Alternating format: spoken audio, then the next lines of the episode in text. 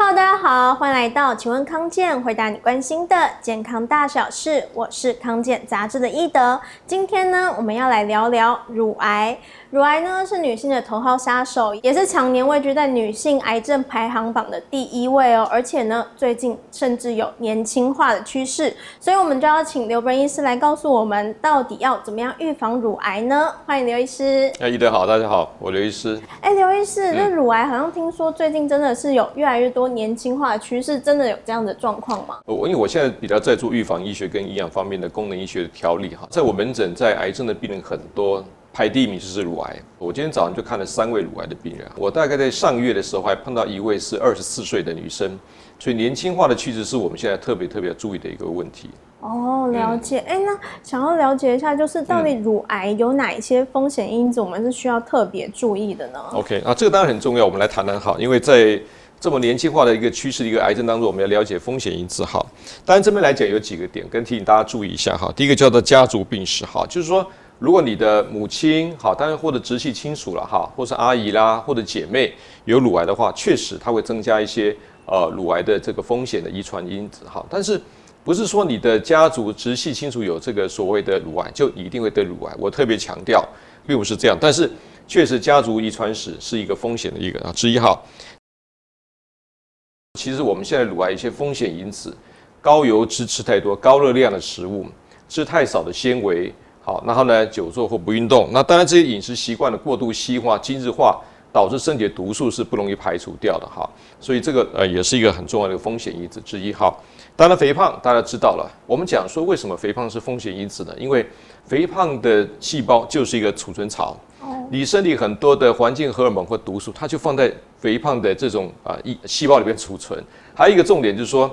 我们在女生的这些雌激素来讲，它有时候会经过一些酯化的动作哈，它会化学的这个反应，它会转化成放在脂肪细胞里面储存，所以你的脂肪细胞里面很容易储存大量的一些雌激素，它会不定期的释放出来，所以你的全身会遭受一些雌激素持续这个刺激的风险，所以肥胖是一个风险因子哈。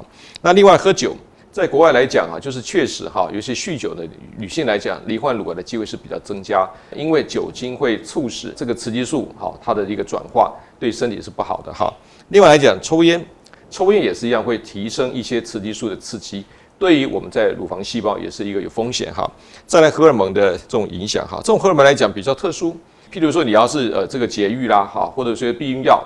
但还有一个重要的叫环境荷尔蒙、塑化剂，这都有可能哈，这都是在我们现在很容易碰到的问题。最后一个，晚婚高龄的这种产妇，如果我们讲说哺乳啊这个动作来讲，对于降低乳癌是这个有它的一个好处啊。换掉说越晚婚哺乳来讲，就比较没有或者越晚哺乳的女性来讲，罹患这个乳癌的风险会比较高，所以这些要请大家注意一下。所以就是有这7大这个风险因子，大家需要注意一下。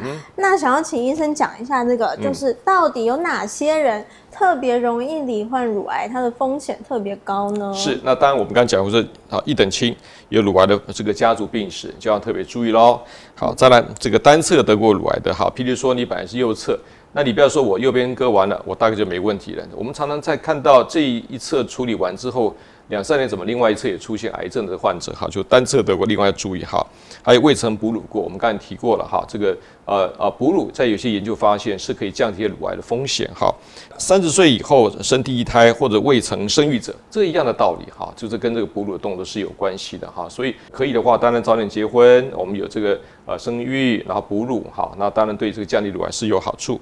初经好比较早，比如12岁以前，停在55岁以后，这牵涉一个问题，就是说我们女生是需要这个雌激素刺激，可是当雌激素在我们身体里面刺激过久，那确实它对这个乳房细胞是有问题的哈。现在很多的小女生有时候10岁哈，9岁就来了，你知道吗？那个叫性早熟，所以这种的父母亲也非常焦虑。那当然我们觉得跟环境荷尔蒙或者塑化剂或吃太多油炸的食物是有关系的哈。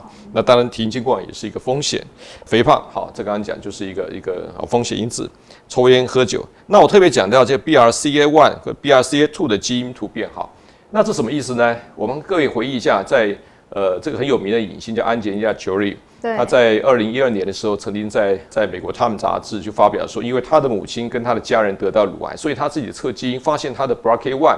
是有问题的，所以他做了一些预防性的乳房切除手术，当时在引起全世界的轰动哈。我还记得那时候很多的记者打电话问我说，那我们华人世界是要这样处理吗？我说当然也不是啊，我们有些预防的动作。后来过了2年，他又做预防性卵巢切除手术哈。所以我跟大家解释简单讲一下，就是说 BRCA1 BRCA2 是一种抑制癌症的基因。好，那抑制癌症的基因当发生突变的时候，是不是比较不容易抑制癌症？对，没错。所以当你的基因本来有 BRCA1 BRCA2， 可是因为可能遗传或什么问题导致 BRCA1 BRCA2 基因是功能不好，那是不是可能就产生一些致癌的风险？好，所以德国乳癌的有时候在医院来讲啊，医院医生问他说：“哎，你要不要测一下你们家族遗传史？”那当然，我们有时找我们也会帮病人做一些基因检测，好看有没有这个 BRCA1 2。好，但我特别强调，不是只有 BRCA1 2， 还有其他的基因。好，但是呢，即使你没有 BRCA1 2 的基因突变，你说你就不会得乳吗？不是这样子，或者是你有 BRCA1 2 的突变，也不代表说你一定会得乳癌啊。但是这个风险因子是提醒我们大家注意的。那医师，我之前有听说什么，比如说胸部比较丰满啊，或是曾经有隆乳过，好像会比较容易得乳癌，可是上面没有，所以应该不是这样。理论上，作为研究，胸部的大小跟得乳癌是没有关系的。可是有个问题哦，如果因为你肥胖导致胸部因为脂肪堆积啊变成大，这时候风险是增加的。至于隆乳来讲，有些研究发现说隆乳跟乳癌是没有关系的，但是在隆乳会用矽胶注射的时候呢，有些不是乳癌，是淋巴癌会增加。现在隆乳来讲跟乳癌是没关系，但是淋巴也要注意。好，大概就这样大小注意一下就可以了。那好像男性。是不是男性也会得乳癌？男性的乳癌大概是在女性乳癌的比例是1/200啦。我自己大概在调理这么多乳癌的病人当中，这几年我碰过4位的男性的乳癌哈。那这些男生来讲，大概有2位就是他是本来就有男性罹乳哈，但不是说男性罹一定会跟乳癌有关系。那另外有2位是他就摸到硬块去查，结果医生跟他讲得乳癌，他也吓到了哈。那当然男性乳癌来讲，它跟一些比如环境荷尔蒙，跟他的有些慢性疾病，糖尿病。肝脏的疾病，或者有睾丸的疾病，好，或者是说你本身来讲，太多的这些雄性激素，也有可能导致这个乳癌的这个机会，但是比例低了。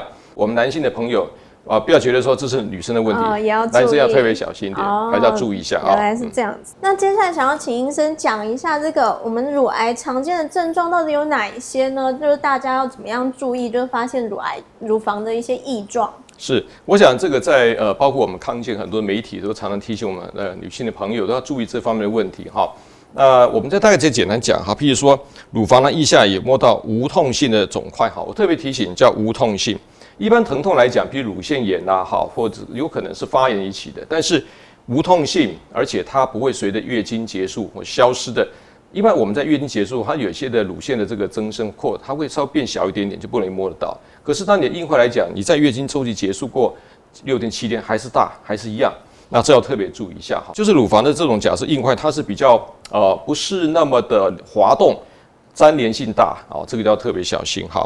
再来突发的这个胸部的大小不对称，就是你每天照镜子洗澡的时候看看，怎么突然觉得，怎么这胸部来讲这边有个不对称的状况，你就去摸看是凹陷的地方或凸起的地方，把手往外扩，可以看到对照啊，看有没有什么不对称的问题。当然，这个乳房局部的凹陷或这个凸起啊，就是有的时候因为它底边的肿瘤，它会牵涉乳腺的组织跟结缔组织，所以它有时候不是光凸会凹。好，那你看到这个有这种凹陷或凸起，也是要特别注意一下哈。好，另外来讲呢，就是这个在非哺乳期的时候呢。乳头会出现分泌物，尤其是在有些带血的分泌物，好，莫名其妙的有乳汁跑出来，好，除了要注意一下这附近是不是肿瘤以外，还有一个叫高泌乳激素症，哈，就是它的泌乳激素过高，那个有时候是跟脑下垂体的肿瘤是有关系，哈。那我那天才碰到一个女孩子，她大概是31岁吧，她被诊断乳癌1期，她突然说，怎么乳头有点血的这个分泌物？她觉得是因为跟这个男朋友在一起啊，很快很激烈。但是呢，过了3-5天没有好，还是有出血的东西跑出来。去看乳房外科，居然在乳台乳晕的这个地方，乳头乳晕旁发现一个肿瘤，后来切片是乳癌，所以他吓到了哈。所以这种东西还是要注意一下。另外，乳头乳晕的地方溃疡凹陷哈，大概这个东西都比较严重一点点的，就它里面癌细胞可能在里面这个刺激到或腐蚀，导致这边乳房的一些组织产生一些溃疡哈。那特别提醒一下，有的时候在乳头乳晕的地方有一些湿疹。我们有一个叫做 Paget 哈，它有可能是跟乳癌是有些相关的哈。如果有这些症状，如果你不太清楚、不太确定，千万不要拖。